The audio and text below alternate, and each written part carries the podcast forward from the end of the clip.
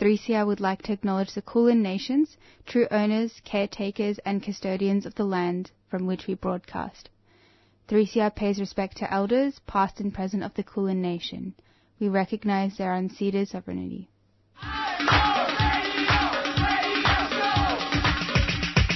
This is 3CR Breakfast. Oh yeah. Alternative news, analysis, and current affairs. Monday to Friday, 7am until 8.30am. Only double. Clap your hands.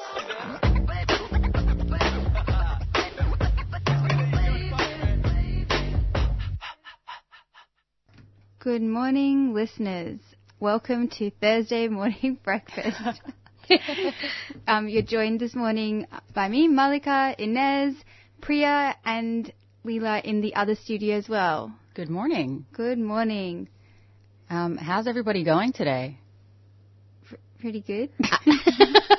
I'm heavily caffeinated, so that will probably help. Incredible, incredible. That's the only way to be. Um, I think this morning was the first ride in where I started noticing the cold on my hands. Um, so things are starting to turn. We're moving into we're moving from AEDT to AEST uh, this Friday. Going uh, daylight savings is ending. Oh, it's starting. Wh- whichever one, when, whenever it changes. I never know either. Yeah, neither. I, I don't know if we gain or lose. I think we gain an hour. We right? gain an hour because the Yes. clock's turned back. That makes sense. Yeah. Um, we got a big show on today, as usual. Um, how about I kick off this? Oh, actually, does somebody else want to kick off the I rundown? I'll read off. the second one. Yes. We're starting off um, with a really amazing interview. We are joined by Whit Gorey, um, who is joining us again to speak about the Beyond Bricks and Bars Transgender Diverse Decarceration Project, which is continuing to fundraise support to support Vital's work with trans and gender diverse people impacted by the criminal punishment system and to reflect on trans liberation and abolition on Transgender Day of Visibility. Whit is a white trans social worker who has worked alongside communities impacted by criminalization and incarceration for the past decade.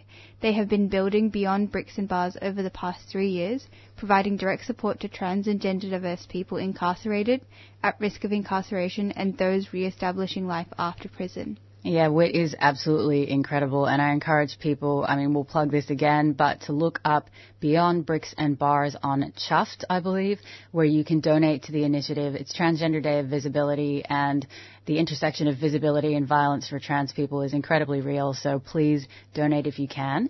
Um, we'll also be joined by Tishiko King, who's a proud Kulkalgal woman with connections to Masig and Badu Islands, and who is the campaign director at Seed Mob. And Tish joins us today to discuss Seed Mob's upcoming Heal Country Summit, which will be held this weekend to bring Aboriginal and Torres Strait Islander young people from around the country together to discuss working together for climate justice. And the summit's going to feature the panel Land Black, uh, sorry, Land Back is a climate solution this Saturday, the 2nd of April from 6 to 7.30 p.m. And you can find out more at seedmob.org.au forward slash land underscore back underscore panel. So I hope everybody will have registered by the time Tish is on the phone. And then we'll be joined by Enja, who's an artist, producer, and writer, and they joined us today to speak on Puss Up's event, Tell Me About It, which is tomorrow, um, the 1st of April. And Puss Up was actually founded by Enja and 3CR's very own Murshti. And this dual event begins with a written and spoken word performances at 5pm, which transitions into an after party um, when the sun goes down at 8pm, all at Miscellanea. We are then joined by Thomas Feng, who is a community advocate for anti-racism and young people in Naarm. They join us today to speak on how young Chinese Australians can navigate conversations with family about politics and being a guest on SBS Radio's new podcast Chinese-ish, hosted by Wing Kuang and Mark Yin.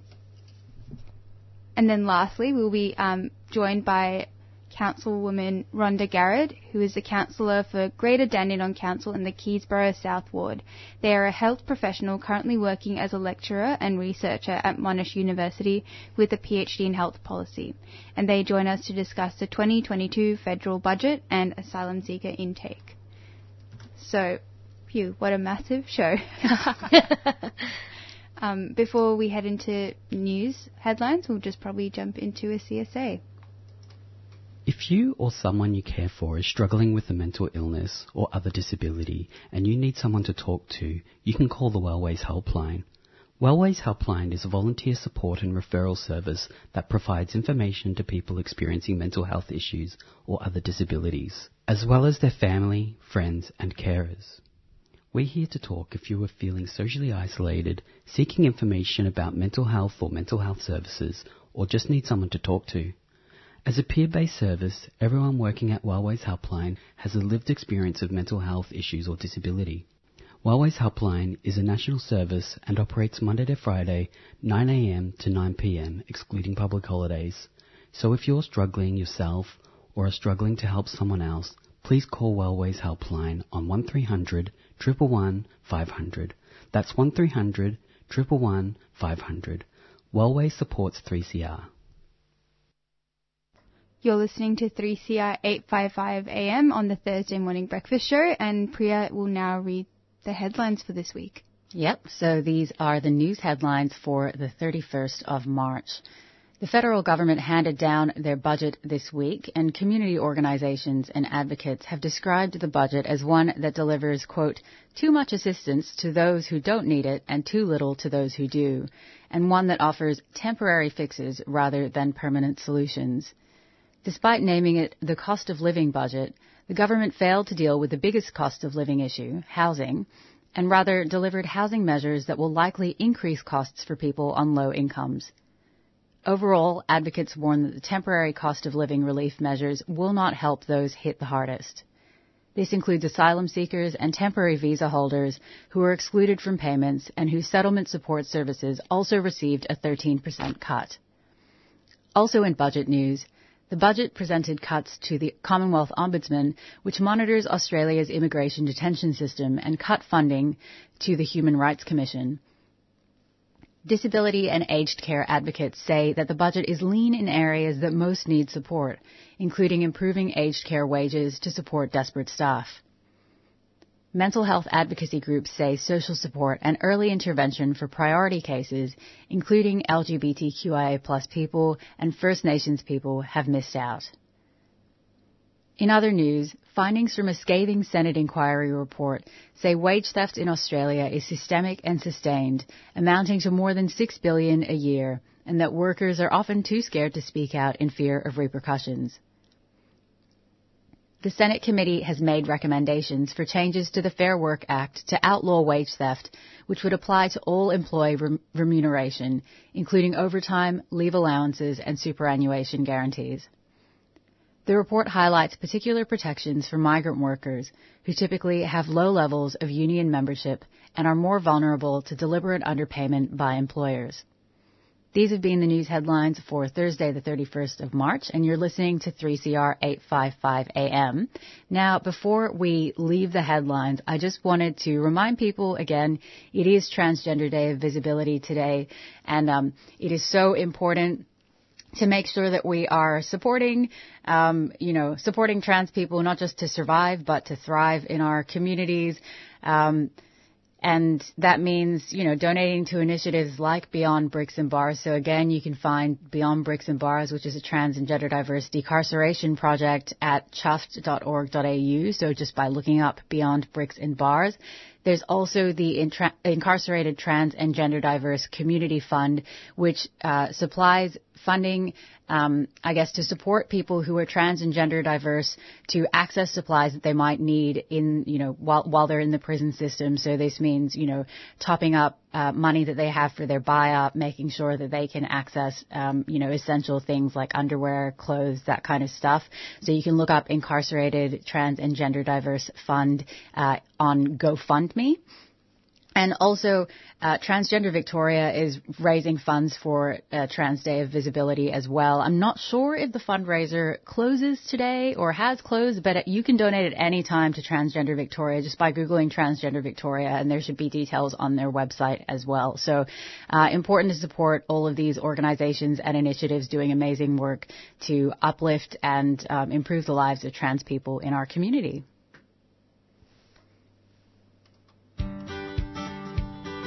Earth Greetings have been making sustainable beautiful since 2003. Their 100% recycled cards, plastic free stationery, and earth friendly gifts are made in Australia with the lightest possible planetary footprint.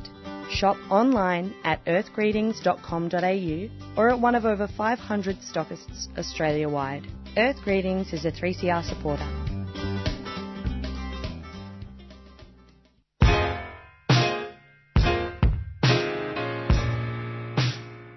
So, here you are, too foreign for home, too foreign for here, never enough for both. Ijeoma Umebinyuo, Diaspora Blues.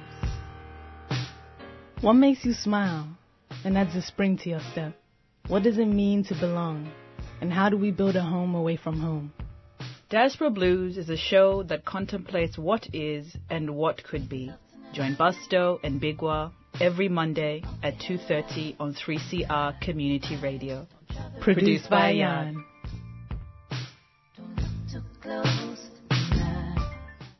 You're listening to Thursday Morning Breakfast on 3CR 855 AM. It is 7:11 in the morning, and um, you know, as I just mentioned, it is Transgender Day of Visibility, and in light of that, we organised an interview with Whit Gorry, who joined us again to speak about the Beyond Bricks and Bars Trans and Gender Diverse Decarceration Project, which is continuing to fundraise to support vital work with trans and gender diverse people impacted by the criminal punishment system, and also in light of the day to reflect on trans liberation and abolition. Whit is a white trans social worker who has worked alongside communities impacted by criminalization and incarceration for the past decade. Hi, Whit. Thanks so much for joining us today. Thanks for having me. So, uh, our regular listeners will have heard us speak about Beyond Bricks and Bars uh, previously and also encourage donations. But for people who aren't familiar with your work, can you tell us about Beyond Bricks and Bars? How did it begin and why did you start doing this work? Sure. I'd firstly like to acknowledge I'm on Wurundjeri country today um, and pay my respects to elders past and present um, and also acknowledge the part, the massive part that the carceral system has had in the colonisation of this continent um, and the impact it has on Aboriginal and Torres Strait Islander communities and particularly in the work I do um, Aboriginal trans women, sister girls, um, and trans men, um, brother boys. Yeah, so Beyond Bricks and Bars was something that started three years ago. So uh, when I first started doing work in Victorian prisons, so originally I did work up in Queensland, um, and then came down here and started doing some work in the prisons down here and there was a couple of requests for support from trans people where I was working and none of the the staff there had capacity to take up the referrals. And given I was already in the prison, um, and as a trans person, I was like, I'm more than happy to, to meet with whoever is requesting support and see see what I can do. So I met initially with one trans woman over three years ago now, and then literally word of mouth. So she said, "Oh, you know, I know um, this Aboriginal trans woman. She really needs some support." Um, and then you know, I met her, and then it was sort of like just more and more people started sort of putting forward other people that had also asked for support. And then over the years, um, it's built with you know referrals coming from lawyers, um, sometimes prison staff, but most commonly from trans people. Um, yeah, word of mouth across the prisons. And so I, yeah, I started doing that support work as a side, a side thing voluntary, um, to my paid work and did that for, yeah, just, just up to three years. And then, um, basically the demand has got so much that it just, it wasn't realistic or sustainable to keep, um, doing it as a bit of a side volunteer gig. It was just too much. So after having a crack at a few grants and getting very close to getting them, me unsuccessful, had to get a bit creative. And at the same time of brainstorming what creative possibilities there were, um, Transgender Victoria also stepped up and awarded us a, a $10,000 grant to the project, which was the first formal funding it had ever received. Um, so that was something that was really affirming, particularly coming from Transgender Victoria. And they've been super supportive of the project. And then from there, I um, went live with a crowdfunder basically online. And it just got a huge amount of support. Like the amount of people that got behind it really quickly was just, it was really beautiful actually just to see and to be able to tell trans people inside there's all this support in the community and people are um, really hearing about what the issues you're experiencing are and the need for support and are literally putting money um, towards it from their own pocket. So within sort of a few weeks, maybe within sort of a month of fundraising, I'd, had enough to step down from my other role and step up into this role three days a week as a as an employed social worker um, and be able to fully focus on the demand uh, that was coming in and the amount of people that were needing support and actually meet the support needs with much more capacity. Um, so then it became a formalized project, um, and I was working another project at Flat Out at the time, which is an organisation that has supported um, particularly women in prison down here in Victoria um, for over 30 years, and um, they've been really supportive and really wanting to do more work supporting not just trans women but other trans identified people and gender diverse people. So they said they would be more than happy for the project to be located um, there and, and be able to have support of other um, other people working in it from an abolitionist perspective. That's really important to me and to the project and to ensure its integrity going forward. Um, so they've really, yeah, allowed the project to continue to grow in its own way. When I put forward the crowdfunder for funding, there was 16 people engaged in support and we've just hit 29. So that's in six months, um, almost doubled, um, the amount of, um, requests and like people being supported by the project yeah, it's a, quite a lot to juggle. Um, and it's, you know, at the moment, I think we're working across six prisons across Victoria and then also post-release support. So people, um, who are now out or being able to support people to get out, whether that's on bail, parole or just straight release. Yeah, that's sort of, that's sort of where it's come from. And it's really, I mean, it's really been directed by people inside in, in having those conversations, in building relationships and building trust, in hearing what the issues are and, um, and then developing the project around those needs.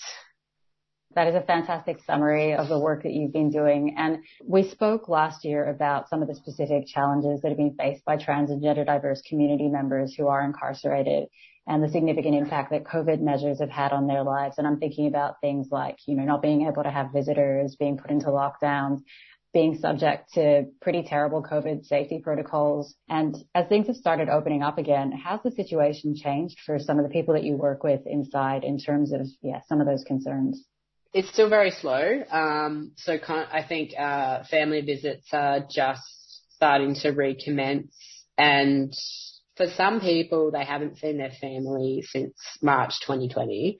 There's been periods where the restrictions around visits have eased but a lot of people, you know, the conversations I've had with some of the women inside, like I, one woman, you know, her main support is her grandmother, and for her grandmother to go see her, it's a four-hour drive. And even when the restrictions eased a bit, they only had the visits for an hour. Um, she wasn't allowed to hug her. She had to wear a mask. There was no physical contact.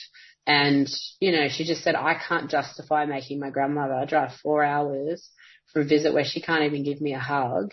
Um, the last I heard, someone had a visit with their mum the other day, and um, they were able to to hug. Generally, in the prisons, you know, if things ease up in the community, it takes you know a couple of months before the, the easing comes into the prison. But we're slowly starting to see it, um, which is going to have a, a huge impact on on people's well-being, um, especially people who have children who haven't been able to see their kids, you know, for a really long time. There's some things that COVID has allowed some flexibility with, um, like Zooms. You know, it was very, it was, you couldn't really organize Zooms before COVID and now, now you can. So that, you know, for some people that's been quite helpful. Um, but, you know, the last couple of months in the prisons have been really full on. We're talking lockdowns for two weeks straight for some places because particularly when we had that the latest wave come through, you know, and we were seeing the restrictions ease in the community and the amount of numbers of cases that we we've seen, particularly here in Victoria, escalate. Um, it meant that either there were cases in the prison or officers were on leave and there's a certain, you know, if they don't have enough officers to run a unit, they, they lock the whole unit down until they do. And so when you've got whole groups of officers isolating because of exposure in the community or even in the prison, you know, you have people locked in their cells just because they don't have enough staff.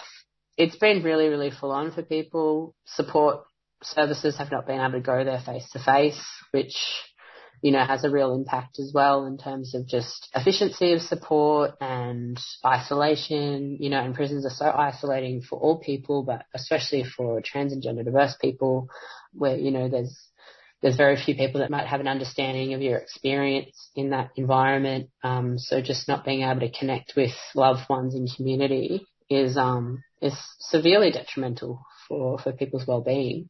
Not to mention, you know, the, the types of, you know, there's a fair bit of use of solitary confinement in the COVID restrictions. So, you know, if you have to leave the prison for a doctor's appointment or a hospital appointment or whatever, you have to go into the community. When you come back, you have to isolate automatically for 14 days. And it was still 14 days even when it, the isolation periods in the community were only a week or um, or that sort of thing. And, and also a, a, few people expressed frustration because officers would be with them and they wouldn't need to isolate. So just those sorts of things that, you know, were kind of like much harsher punishment. Even when the community standards had changed, the, the prison was still having these really extreme um, COVID responses. It's Transgender Day of Visibility, and I was hoping that you might tell us a bit about your thoughts on this in light of the work that you do and the decarceration aspect of Beyond Bricks and Bars, and maybe a bit about the relationship between trans liberation and abolition. Yeah, so I think, you know, when we look at the history of the trans and gender diverse community, the name for this project's actually tied to that. So um, the project's name is Beyond Bricks and Bars, and obviously bars is a reference to prisons. The brick element is directly linked to Stonewall um, and the incredible trans women, Sylvia and Marsha, yeah, who, you know, really led the way in terms of uh, pushing back against policing, pushing back against the violence of the carceral state, um, and the targeting of trans people, the targeting um, of of our bodies and our identities by prison and police. So that's, yeah, the re- reason why the project's named what it is, is to really give reference to that history because it's really important that we don't forget that history. And it is something that is so integral to our ability to imagine ourselves and different worlds. And abolition is very much about imagining worlds where, you know, we address harm in ways that actually address harm and don't cause more harm and we are able to live safely. I think, you know, Angela Davis really recently spoke about this in terms of the ways in which our community, trans and gender diverse people, really give an example of the ways that we can imagine, like if we can, we can imagine a world where we're abolishing this really binary view of gender and where we're building a world where all of our identities are safe, then we can certainly abolish prisons and policing. But also it's really, really important that when we're looking at addressing harm and forms of violence and transphobia and queerphobia and racism and white supremacy, we have to center those that are most impacted by those forms of violence. And when we look in the so-called Australian context, we know that that is Aboriginal transgender women and other transgender women of colour who are disproportionately um, impacted by state violence, by intimate partner violence, by the targeting of, by police. So if we center those voices, if we center those experiences, everyone benefits because we're addressing the deepest forms of harm. And if we can address the deepest forms of harm, then we actually all benefit. So, you know, the project is very centered around acknowledging who is most impacted and giving a voice and giving power and building power with the communities, you know, my siblings that are most impacted by these forms of violence. Where can people donate and, and support the work that you're doing? There's the Chuffed campaign um, still going. So one of the big aims of the project this year is to employ. So we've got someone coming in for a couple of months just to help with the massive amount of referrals we're getting. So yeah, that person's just going to do a couple of months. They can just pick the work up and, and assist straight away. But um, what I'm working with is working with one of the trans women inside. She's actually the first woman that I, I worked with down here. She's just finished her certificate in community services and she's doing her AOD certificate at the moment. And if things go to plan, she might be moving to a prison where she's going to be able to start working on the project come mid-year.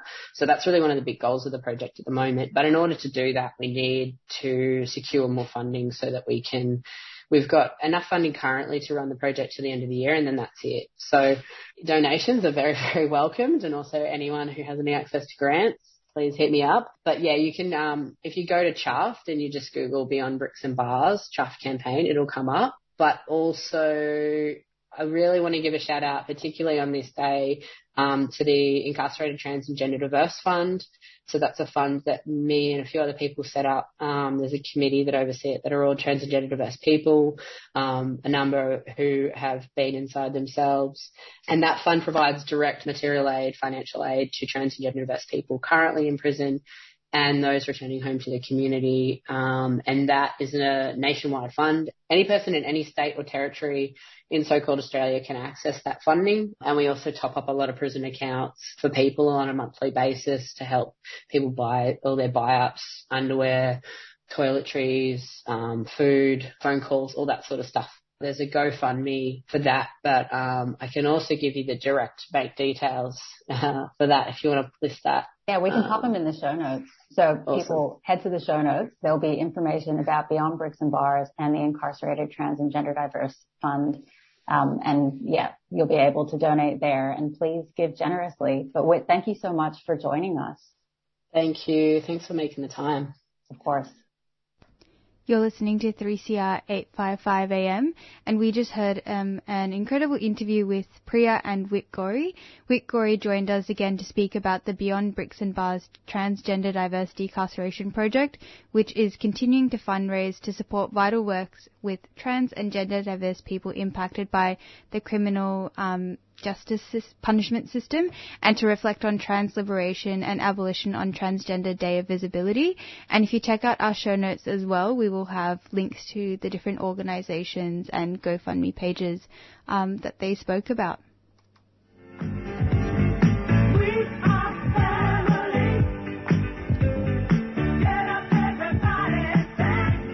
Trans Family is a not-for-profit organization providing a peer support group for loved ones including parents, siblings, extended family, and friends of a trans and gender diverse person. Trans Family runs discussion groups in person and online. We offer a safe space to share your experiences, ask any questions regarding your situation, and provide peer support. We are especially keen to hear from loved ones in regional and rural Victoria. Donations to Trans Family are tax deductible. For more information, visit transfamily.org.au or look for us on Facebook. Trans Family is a 3CR supporter.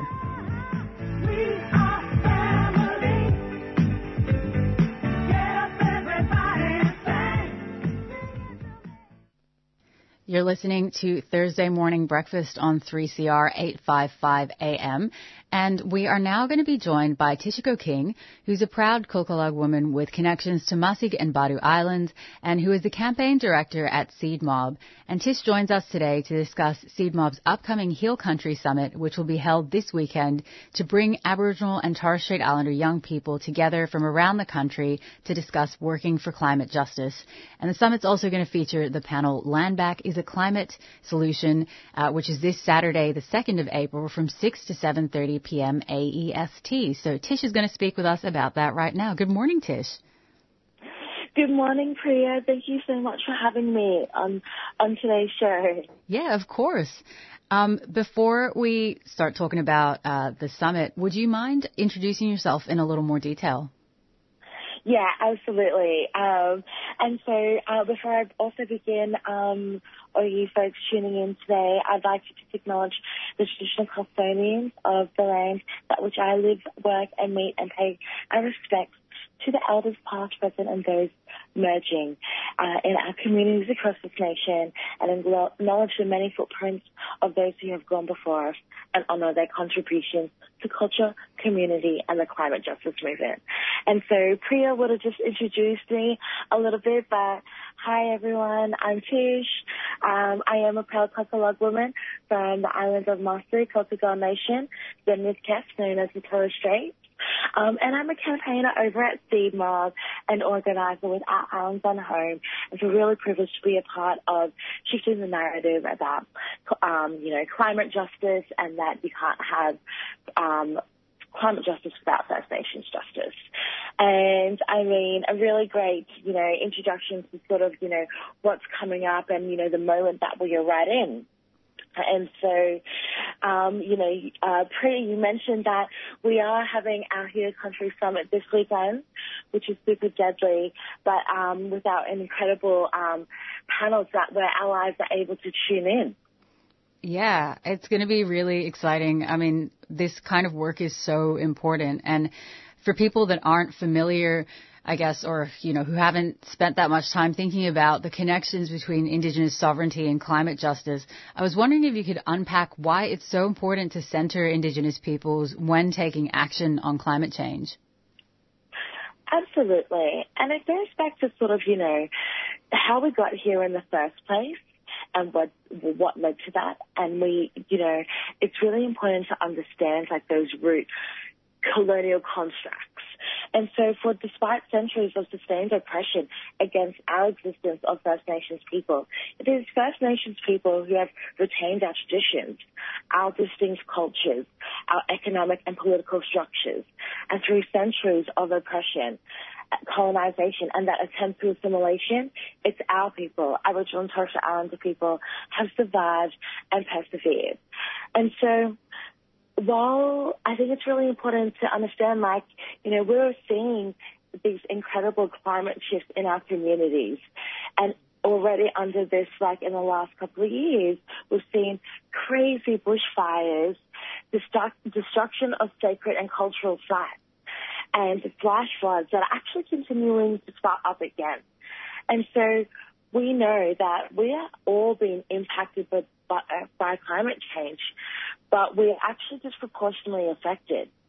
Torres Strait Islander people, and especially like young people, are part of the oldest continuing culture in the world and have lived in harmony with our land for generations.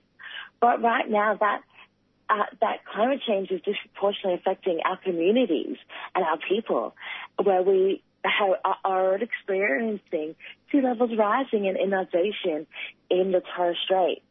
And the, you know, our waters and rivers diminishing in our regional communities.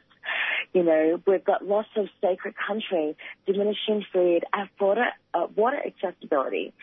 And so it's so important that when we talk about that climate, like, it's not about climate action, it's about that climate justice because of the people that and communities that it's impacted and those that contribute uh, uh that to our emissions are actually hit first and worst. And so um, that's why, I, you know, a really good segue into, you know, what this weekend will bring and the conversations that we'll have and be able to share. Um, and I'm super excited about it, Priya. Yeah, absolutely. I mean, tell us a bit more about the, the Heal Country Summit overall and, and that significance of bringing Aboriginal and Torres Strait Islander young people together to collaborate on this work because I know it's, it's so important to be able to have these discussions and especially um, wanted to hear about your thoughts on the significance of having that, that age range, people from, I think it's 15 to 35 young people, um, to, to, to come together about this. Yeah, absolutely. And so I probably should have given more context out there. Um, for those folks that are new and tuning in and actually don't know who Seed Mob are, we are Australia's first and only youth-led Indigenous climate network. And we are a grassroots movement of Aboriginal and Torres Strait Islander young people across the country that are coming together to take action on the impact, impacts and causation of climate change.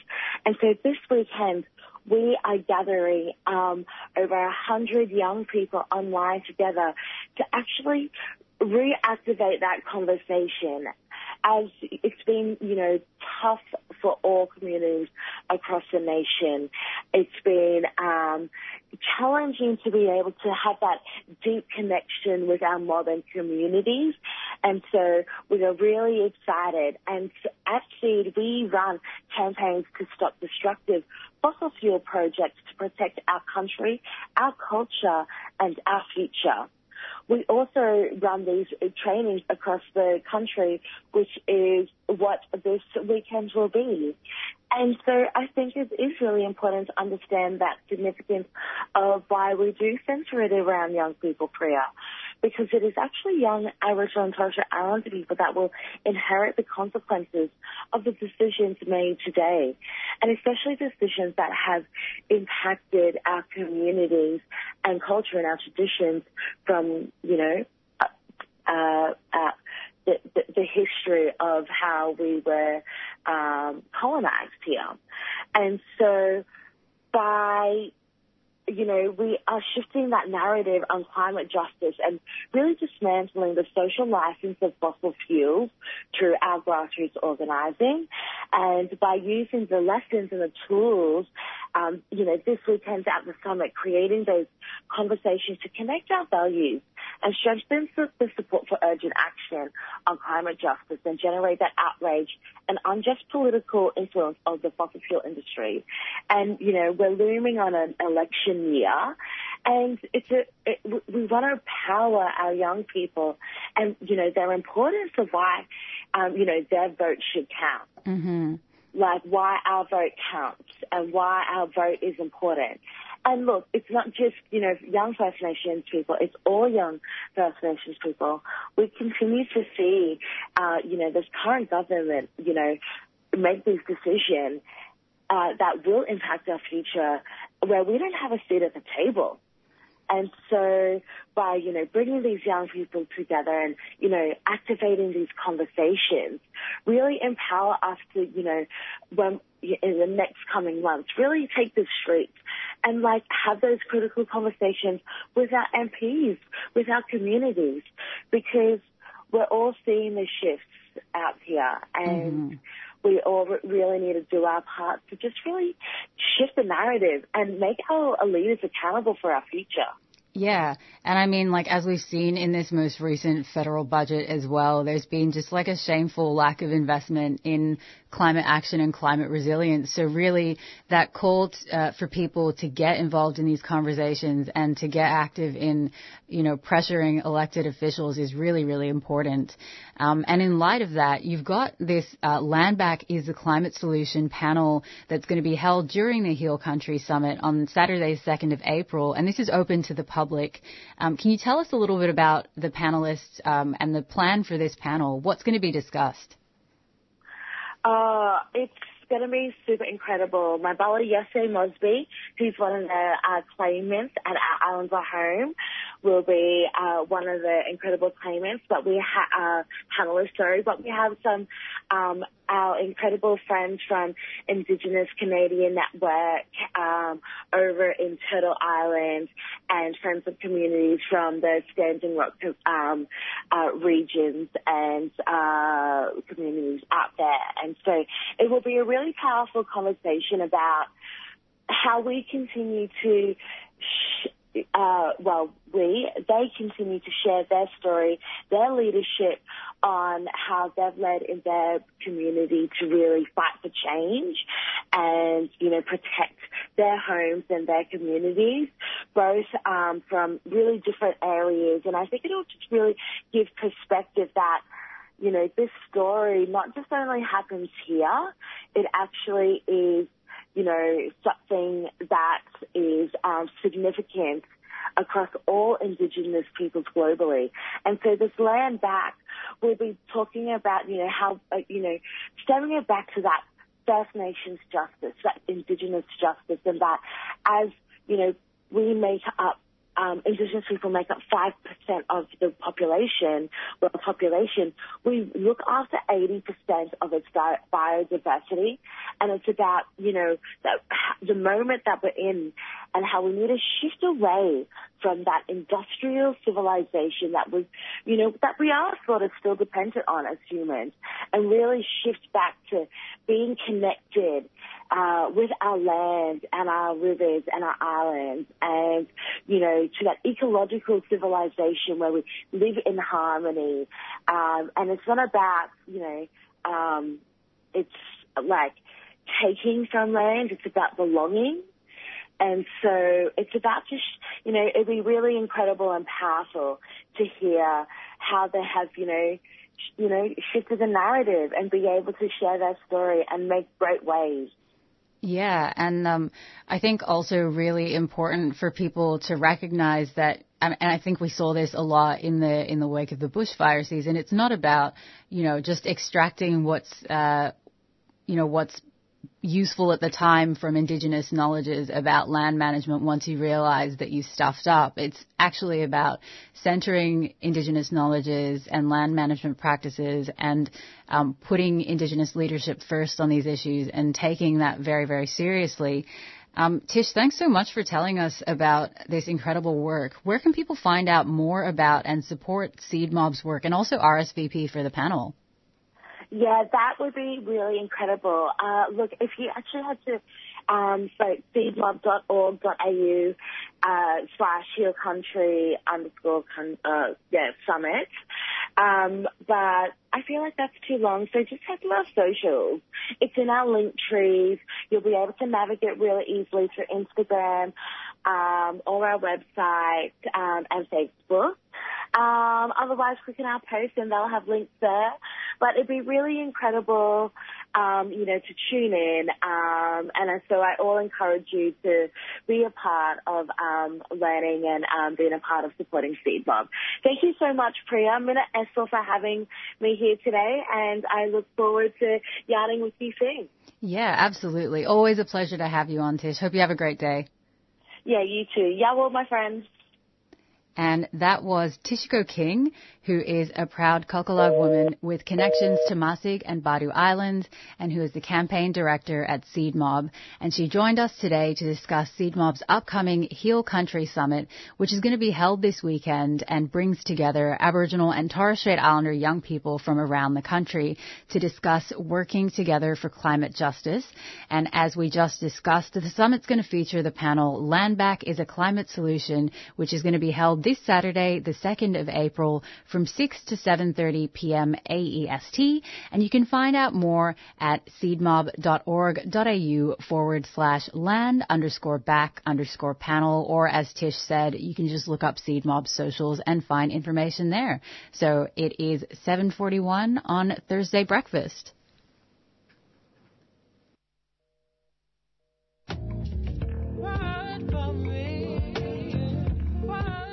PX Whānau is a Pacifica LGBTIQ plus podcast providing a platform for Pacifica communities to unpack and discuss the narratives and the effects of the COVID-19 pandemic. Presented by Pacific X, a collective that celebrates Pacific Island LGBTIQ plus communities through meaningful connections that honours cultural and gender identities. You can catch the podcast series every Sunday during Out of the Pan at around 12:30 p.m. or on your favorite podcast platform. Supported by 3CR and funded by the Victorian Government Multicultural Communications Outreach Program. For more information, go to 3cr.org.au forward slash out of the pan.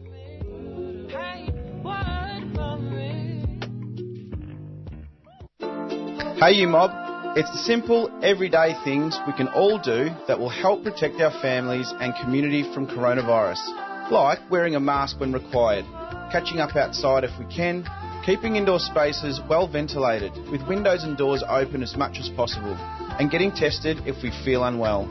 Let's keep being COVID safe every day. To find out more, go to coronavirus.vic.gov.au. Authorised by the Victorian Government, Melbourne. A 3CR supporter. Proud black man, proud black man, you should not wonder. Strong spirit, First Nations issues, families, people, and stories from a First Nations perspective. Mondays at 1 pm on 3CR. Proud black man, proud black man, you should not wonder.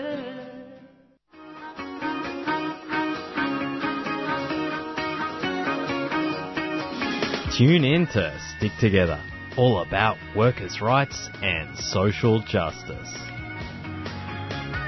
8.30am Wednesday, 7am Saturday.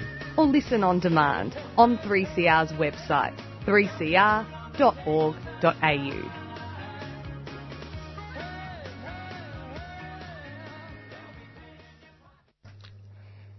Today we are joined by Enja, who is an artist, writer, and producer of Bad Artist Presents, And as a writer, they write self-described sardonic pieces and claims poetry as uh, sorry, prose as poetry. And they join us today to speak on the Puss Up Tell Me About It event tomorrow, Friday the 1st of April.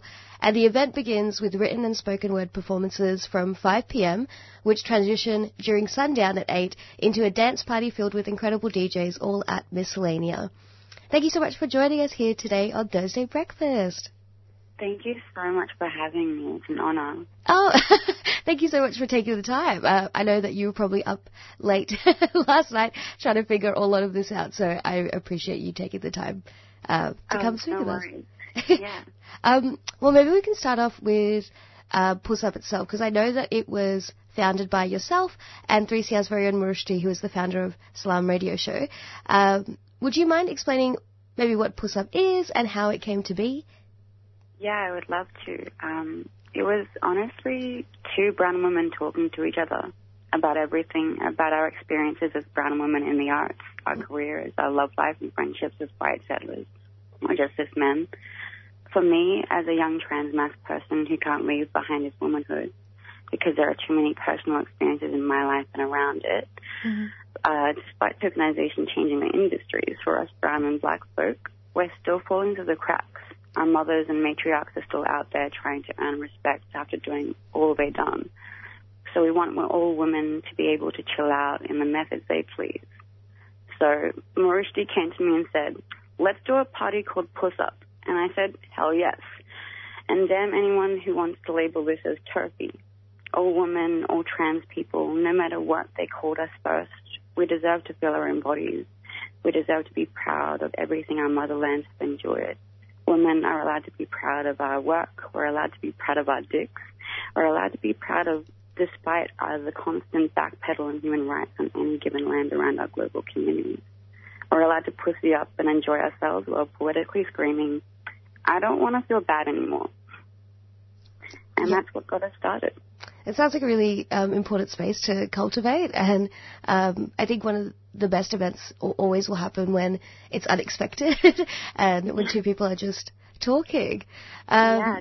I also love that the event that you're putting on is a transitional event. Um, I don't think I've seen that very, very often. It feels like it was really made for maximum enjoyment. um, would you mind maybe speaking on um, maybe what people can expect from the initial written and spoken word performances, and then maybe what the after party will be like as well?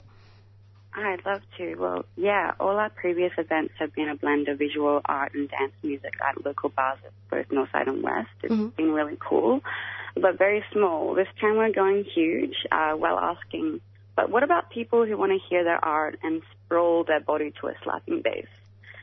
So all the writers I've asked have made me feel something in their text, however varied they are from each other. And to distinguish each writer, I've asked my friend Subject Delta to play the dan tranh. It's a native Vietnamese 18-string instrument. It's so pretty. And his strumming will interact with the flow of each writer as he sits in the middle of the audience to ground them, since I've asked each writer to be brave with their work, whether it's on love and romance or just sex and sluttiness. The writers are telling us about their observations in life and its textual equations.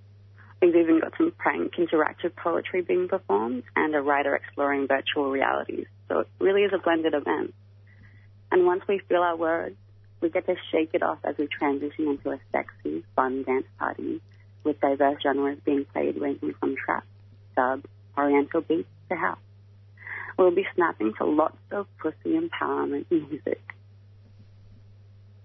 Yeah, it sounds like um, being able to like connect emotionally with a piece and then being able to dance it off um, and connect uh, with everybody around there uh, feels like it would be a really wonderful space to be in. And I also know that you've been listed as one of the writers who'll be reading at the event. I guess when you were writing, um, was there anything you really wanted to highlight or stay with the audience while you were writing the piece? Hmm. Let a gal say who she's mad at and don't mind her or silence on anger. It comes from somewhere. Yeah. Do you want to, um, like, were you, will you be doing like a spoken word or, um, like a written one or is it like a blend of both? yeah, I, I personally will be doing a blend of poetry and spoken word. Um, I grew up preaching in a church, so yeah. it's very um, uh, contemporary, appropriated Pentecostal to be secular.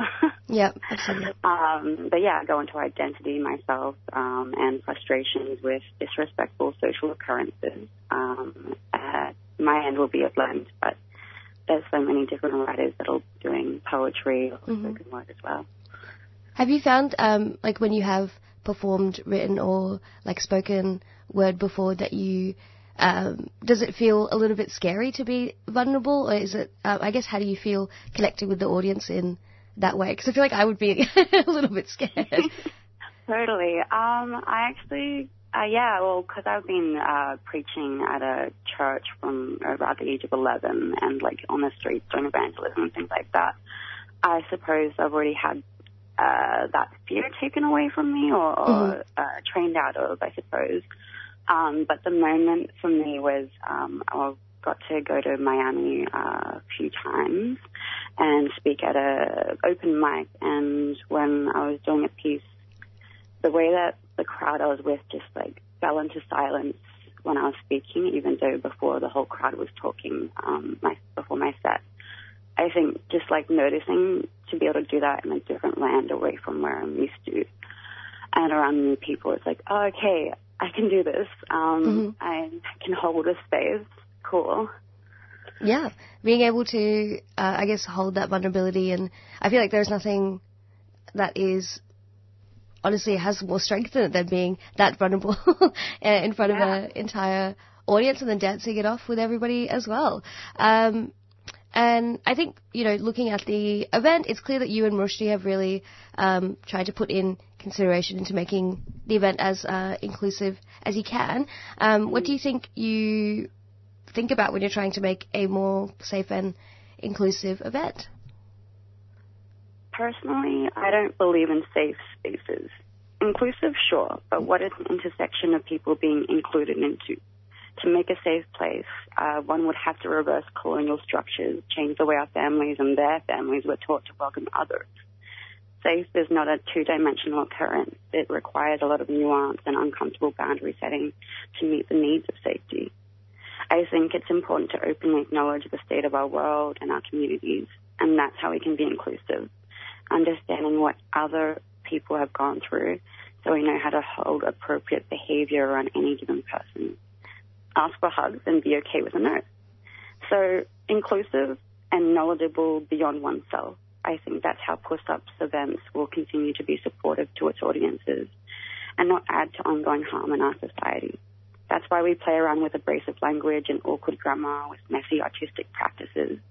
We're purposefully navigating a crowd that will understand that we want to be sexy, we want to be loud, we want to talk about our lives without an expectation of nicely putting up with people that will easily get offended at our bodies, our methods of coping with colonial and diasporic experiences, nor at our desires to be proud of the life we've all created despite our past.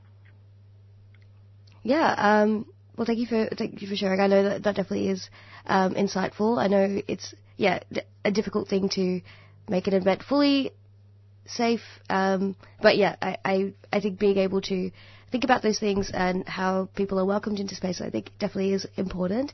Um, maybe just finally to wrap up, uh, how can people support Puss Up and the featured artists as well as buy tickets to the event? Well, they can come along, first of all, or there is a donation option at ticket checkout to help us get this party situated and continuous so we can really make this project give back to our community. Writing and music compilation, as you said, it's vulnerable. It's just little bits of people sharing their souls, and Mhm. I think that's worthy of pay. Um, and to, you know, when someone shares their soul with you and you get something out of it. But we do have an Instagram account with links to tickets and our artist bio and profile apps, or you can search us up on the Humanitix platform.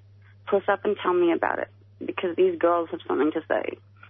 Okay, great. Thank you so much for joining us here today, Aja. I hope you have a wonderful day. Thank you. You too, Anna. Thank you. Bye. You were just joined by Enja, and you can buy tickets for tomorrow's Puss Up event. Tell me about it on Friday, the 1st of April uh, via Humanitix, showing up at the door, uh, and performances will be at Miscellanea from 5 p.m. and then transitioning into an after party when the sun goes down at 8 p.m. Goongerah Environment Centre is a grassroots community organisation campaigning for East Gippsland's precious forests. For over 15 years, we've been using direct action, citizen science, and community engagement to stop the continued logging of precious native forests and threatened species habitat. After this summer's terrible bushfires, there's an even greater urgency to protect what remains, and the Victorian government haven't ruled out plans to log the small fragments of unburnt forests and so-called salvage log in burnt areas. It's now so important that forests and wildlife are protected so they can recover. Head to geco.org.au to keep updated with the latest news and to get involved. GECO acknowledges the logging is happening on the stolen lands of the Gunaikurnai and Bidwell and Monaro people and that sovereignty was never ceded. A 3CR supporter. You're listening to Thursday Morning Breakfast on 3CR 855 AM and it is 7.55 in the morning. We're going to go to a track now, um, you know, in light of it being Trans Day of Visibility, we're going to listen to Alter, um, Alter Boy and this song is Act of God. Um, I encourage listeners to also uh, look up the beautifully shot video. Three members of the band are deaf and all songs are perform- performed in Auslan or Australian Sign Language. So please, please go watch this as well later. But this is Act of God by Alter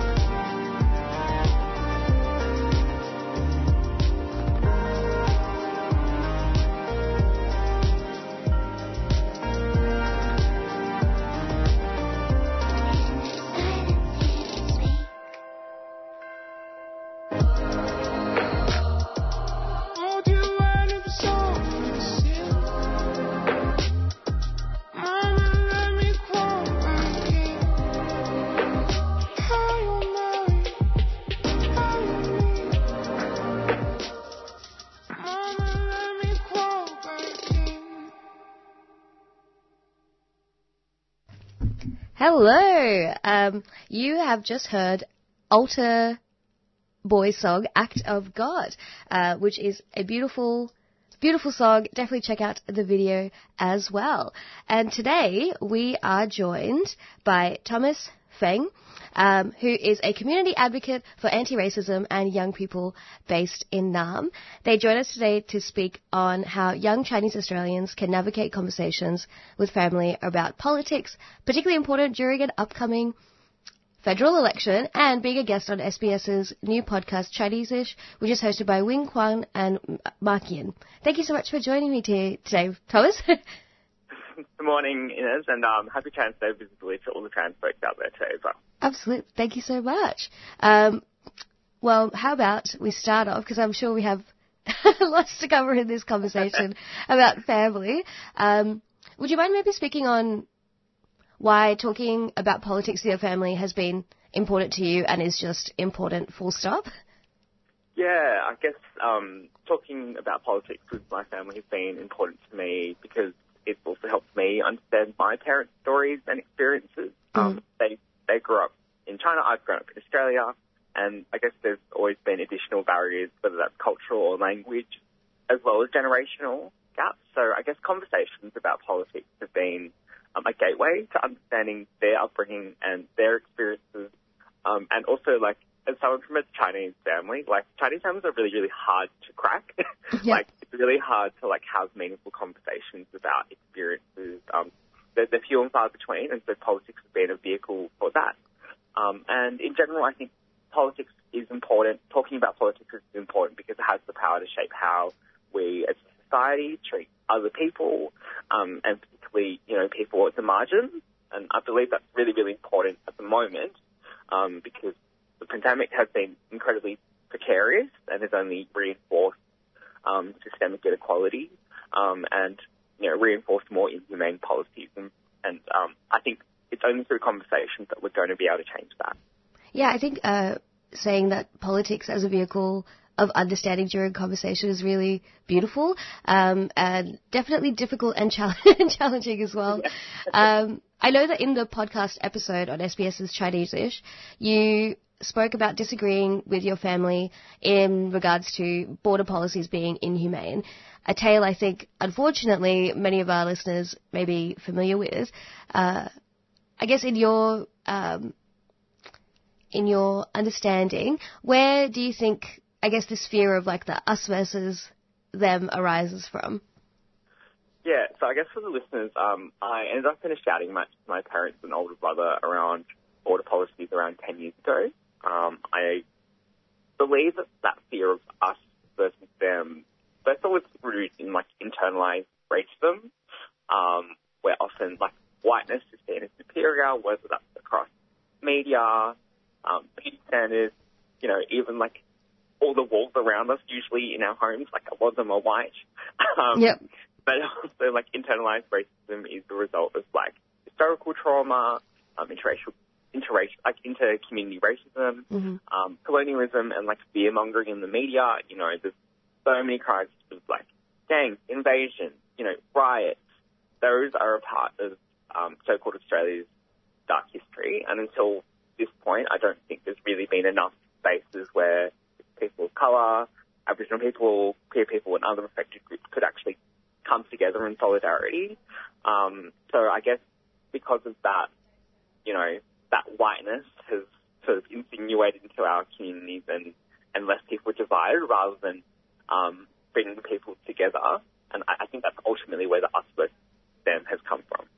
Yeah, I think um, knowing that it is a whole range of issues and it's not just one issue. Um, it, you know, everything from the notion of you know skilled migrants to anti-blackness in a lot of our communities as well. Um, yeah, we just I think ha- having to find that bridge and being like, you know, we are all coming into this space, and in some way, a lot of us do have a shared experience of trying to. Um, trying to just survive in so-called Australia, um, and I know one thing a lot of our cultures do also have in common is, um, mine included, is that elders are deeply, deeply respected. And like you've said uh, previously, confronting your elders can be really confronting and always not always successful. Uh, and I think I'm wondering what what does success in a conversation like that even look like? Yeah, um, totally hear you on the like respecting elders and um, yeah, just trying to make trying to have like meaningful and respectful conversations. Um, I think success ultimately is around not ending up in like a, a, a series of like lecture battles where like um, you know everyone is just like waiting for their turn to just like babble on for like ten minutes about why they're right and you're wrong. Um, I think success ultimately is about where like your views and their other people's views are discussed in like a respectful and robust manner. You can ask questions and it's not just about understanding what they think, but why they think that way. Um, like it's often like, you know, if someone is anti-vax, there may be a whole range of reasons why. But if you, if you only took it on face value as to like, oh, you're an anti-vaxxer, well, but didn't understand why, then you would never understand how you could potentially change that person's mind or, or why they've made that decision. Um, so I guess it's really important that if we want to change people's hearts and minds around any issue, it's we, we need to understand their reasons. And so in confronting like elders and others, like success isn't going to be about changing their minds straight away. It will just be about like understanding their point of view from a from a deeper perspective and hopefully they they understanding your view. So it's like building like a deeper shared understanding is ultimately I think the goal like in in our communities and um, trying to bridge various gaps um, conversation by conversation. It, it's not going to happen all at one in one go. Yeah, I think uh, sometimes we have a bit of a superhero, I think, mentality that you're like, I'm going to have this conversation and it's going to change their life and all their political calculations Yes. are all going to change. It's all going to happen. Yes. At It's gonna be a today's Christmas dinner. yes. um, but yeah, I think what you've also mentioned and something that I've definitely noticed is um, with you know being like first or second gen. Uh, sometimes people in your family would be like, "Well, you only see the Western way, but I see the Western way and the Indian way, the Western way and the Chinese way." Um, and it feels like that can be a really difficult thing to challenge because it's not really something that you can change. But particularly given, I guess, the power imbalance between um, younger people in the family and older people, uh, how do you think that we can approach these conversations? You know, still with firmness and understanding, but I think also with gentleness and patience. Yes. Gentleness and patience. Um, important things to like remember before you approach these conversations. Um, and, and like you, it's often used against me by family. I, I guess I also recognise that it is an immense privilege to have been to have grown up here, to be educated here, to have relatively free access to information and news, and but it's also important to acknowledge like our own prejudices and understand whether you really are ignoring part of your culture in these conversations. Like I'm someone who went to an incredibly white high school. It's the same high school that Shane Warne and Andrew Bolt went to, um, and endured bullying on the basis of the colour of my skin growing up. And you know, we talked about like survival, like just surviving in those spaces, like just a little bit earlier. And I I think I've only begun to scratch the surface on what white supremacy did to on my own attitudes on my own like Chineseness.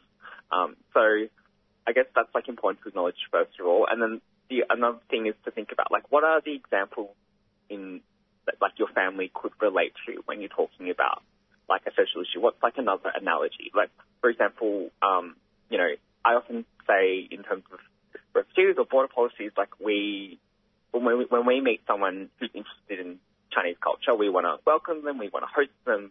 So why wouldn't we do the same with people who are interested in coming to Australia and, and want to be, so want to contribute and want to be, you know, want to contribute their bit to, to the country. Um, and, and finally, I think it's, it's a long road. Like as I said, it, um, one conversation is never going to be enough, but I think with enough time, people will hopefully um, understand your side, or at least be curious enough.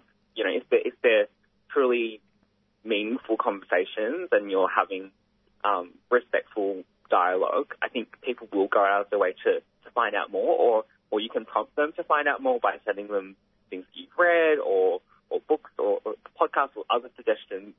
You know, a personal example is like I've been vegetarian or vegan for the most part of like six years, and like the first year it was like extremely controversial, but now it's like extremely normal in my family, and my parents can see that I am healthy, and um, I guess their concerns uh, or the anger was rooted in fear around like my health, but they can see that I'm I'm happy and I'm healthy, and they can see the benefits themselves now of eating less meat. That wasn't through like one conversation. That was just through a series of just like small conversations here or there, them understanding my reasons, me understanding why they were really angry, and ultimately now like our acceptance around around the issue.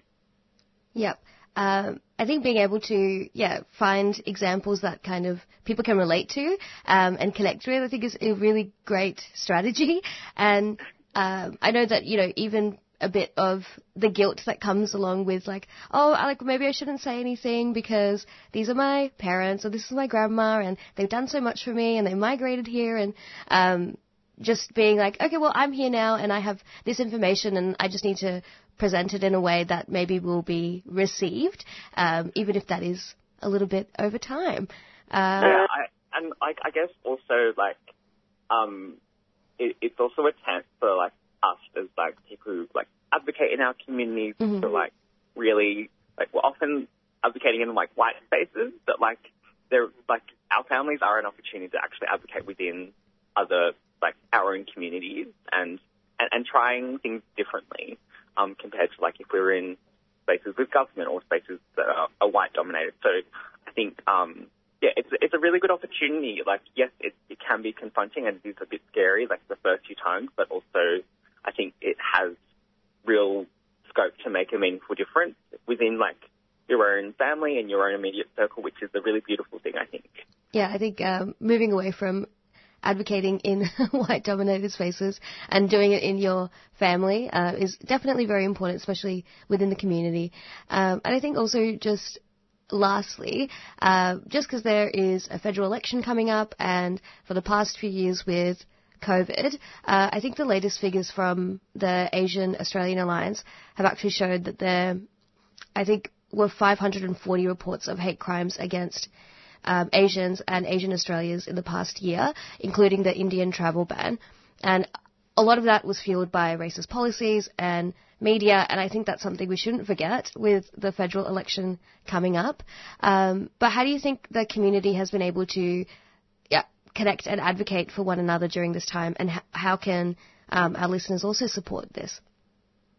Yeah, um, I guess yeah, the pandemic has shown that we definitely need more solidarity to address racist policies in the media, and I think the formation itself, like the Asian Australian Alliance, and getting a report out around um, Asian hate crimes has created momentum and space for us to actually come together and and, and bring bring other allies on board, like put our stories out there and bring other allies on board. So, you know, we've even had, you know, advocates like Osmond Chiu calling out instances of people of colour who've been overlooked by white candidates.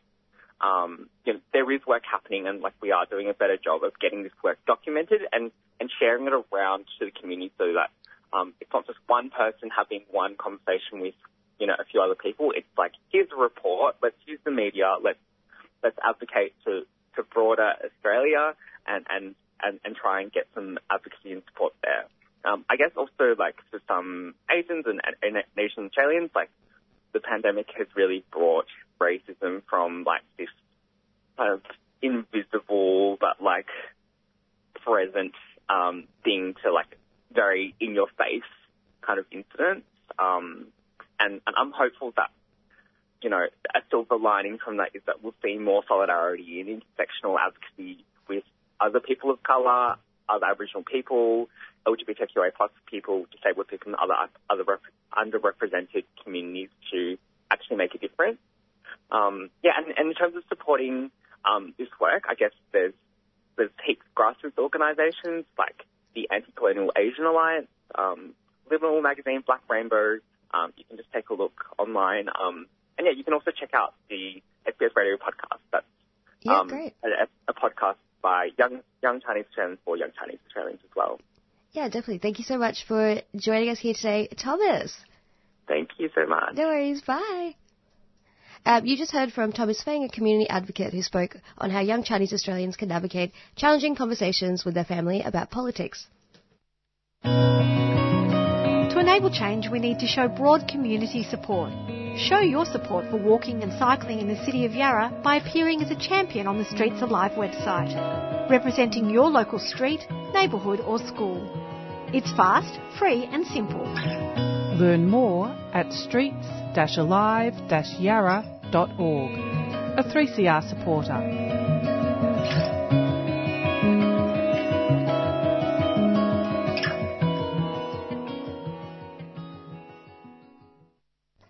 You're listening to 3CR 855 AM, and we are now joined by Councillor Rhonda Garad, who is the Councillor for Greater Dandenong Council in the Keysborough South Ward. They are a health professional currently working as a lecturer and researcher at Monash University with a PhD in health policy, and they join us this morning to discuss the 2022 federal budget and asylum seeker intake. Good morning, Rhonda. Thank you for joining us this morning. Yeah, good morning. Thank you so much. Great to be here.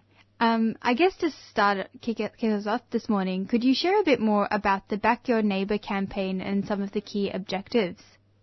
Sure. So the Back Your Neighbour campaign is a coalition of uh, mayors uh, and councils across Australia, mostly from New South Wales, Victoria and Tasmania, around 40 uh, councils who've come together to advocate on behalf of uh, refugees and asylum seekers, many of whom are currently in really dire circumstances without any mis- uh, visible means of support. And uh, this has been going on for, you know, up to a decade now, and it's really reached a point of, of absolute crisis for these people. So our Back Your Neighbour campaign is asking, has four specific asks. We're asking for the replacement of the fast track system with a single refugee uh, status determination process and an independent, timely and fair merits review. We want to replace the temporary protection visas with permanent humanitarian visas.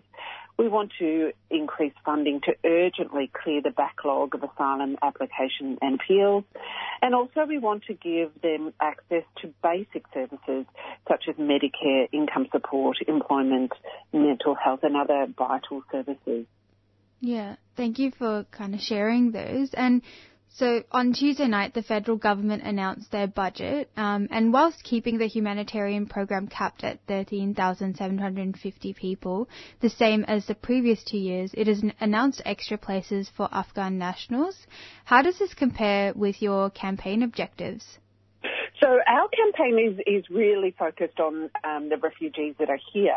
But having said that, um, the Dandenong Council has also been joining in that advocacy to increase the intake, intake for Afghan uh, refugees. So we're, we're extremely pleased that um, they have lifted the cap to, you know, 16,500, uh, increased above 16,500 for the Afghan refugees. So we're extremely pleased with that. Um, our campaign is really specifically focused on uh, arrivals that are here in our communities. As a local government, we're very close to our communities. We understand the dire situation that um, these people are in. For example, in Dandenong, we have around 1,200 um, uh, people on uh, temporary visas, and these people's lives are absolutely uh, stuck. They're, they're in dire circumstances. Many cannot work. Their children, once they hit 18, no longer have access to education, can't go on to university. Uh, we have, uh, you know, people that cannot get their families out here, so they're 10 years without their partners and their children. Many now are homeless, uh, are only being kept going by the councils and local charities that are providing food. But these people really are destitute. So our campaign is mostly focused on them that are here um, to address this really critical situation. We know that the mental health burden on these people now is really, really profound. Uh, in the Hazara community, Afghan community in our local area, for example, there have been over 14 suicides in recent times because these people are just in a really, really critical situation with no end in sight. So because the government has not processed their paperwork and their, their, applications, their lives, they cannot get on with their lives. They cannot get on with, uh, you know, getting a house, you know, having a family, having a future. They are, they are really stuck in a horrible, horrible situation. And it also sounds like even when they do get residency or citizenship or whatever kind of more permanent visa, there are still other challenges which really impact them, like, for example, access to culturally safe mental health support or even just getting your driver's license or um, trying to find work. It, it sounds like this is an ongoing issue that community really needs to rally around. Absolutely, and you know, it, Dandenong, we're one of the most diverse um, communities, and we try very hard to support, um, uh, you know, our newly arrived members. We around 2,000 humanitarian refugees um, settle here, um, you know, every year. So we ha- we do have very strong support systems, but certainly it's a struggle. It's an absolute struggle for them. But it's even harder if you do not have a determination. So if you you know on a temporary visa, you essentially don't exist in anyone any system. So um, it's critical that at least their paperwork is processed that, so that they have um, you know they're recognised uh, as you know having a, a, a permanent status, so that they can you know, at least access services, at least, um, you know, be able to get on with their lives. Whilst they're on a temporary visa, their lives really are in absolute, you know, limbo. So, mm. you know, even accessing health services is very difficult for them. So, so we really need to just get this, uh, get the, the backlog cleared. We need, we have just spent two days in Canberra talking to 16 politicians um, about the really vital, urgent need to deal with this. Many of them quietly, although they won't say it publicly, are very supportive and understand that this is a critical issue, understand this needs to be addressed. Unfortunately, both parties, both major parties, won't t- talk overtly about this because they think it is, um, you know, it, it's un- unpopular in the community. You know, we strongly disagree with that position. Uh, we saw with the Djokovic um, situation where people became aware that young men were being locked up in hotels. There was tremendous outrage in the community about that. That that you know a decade of these men's lives were being taken and they were being locked behind, you know, um, locked in a hotel for no for no reason. Many, most of those men in that hotel have refugee status. They are not a threat to the community. Uh, there is no reason for them to be locked in hotels. Uh, there's no reason for, uh, for the 1,200, many of the 1,200 uh, uh, people that are living here not to have their, their paperwork processed. Um, there is no political gain for this. It's just a cruel and unnecessary uh, policy, and we feel that the community are very much outraged by this. So we think that uh, you know politicians have got this wrong. However, um, hopefully many of them say that quietly behind the scenes that uh, you know.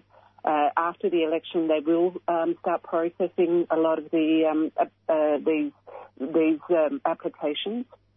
And we are seeing that some of the men in the hotels are being quietly released. No one, no publicity, no one is talking about it, but they do understand now that, that, that they can no longer um, keep, you know, keep these men in prison for no reason at all. So, so we do see that politicians understand that this is a critical issue and needs to be dealt with. We just need to keep putting pressure on them to make sure it's done quickly. Yeah, thank you for sharing that um, summary around what's been going on and also the political backstory to all of it as well. And for listeners who are interested, how can they follow and support this campaign?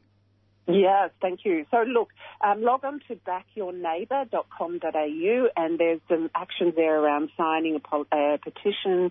You can also send um, uh, templated letters off to your local members. You know, ring your ring your MP. We're in a pre-election uh, time. This is when we have the ear of our politicians. You know, give them a call, write them a letter. It actually does work. Um, and uh, you know, join our campaign. We'd welcome your support. Um, this is, you know, Australians don't support the persecution of good people. Uh, we know that we're better than that. So please join us and we would welcome your support. No, thank you so much um, for joining us this morning, um, Councillor Rhonda. And um, for listeners who are interested, definitely follow the Back Your Neighbour campaign. Thanks again.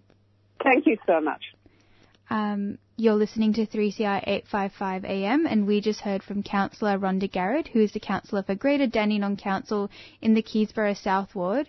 They are a health professional currently working as a lecturer and researcher at Monash University with a PhD in health policy, and they joined us today to talk, discuss the 2022 federal budget and asylum seeker intake. And as they mentioned, um, we are coming up to an election, and it's now very, very important for us to contact our local council members, contact our local representatives, and voice our concerns so that we can see change in the community. To enable change, we need to show broad community support. Show your support for walking and cycling in the City of Yarra by appearing as a champion on the Streets Alive website, representing your local street, neighbourhood or school. It's fast, free and simple. Learn more at A 3CR supporter.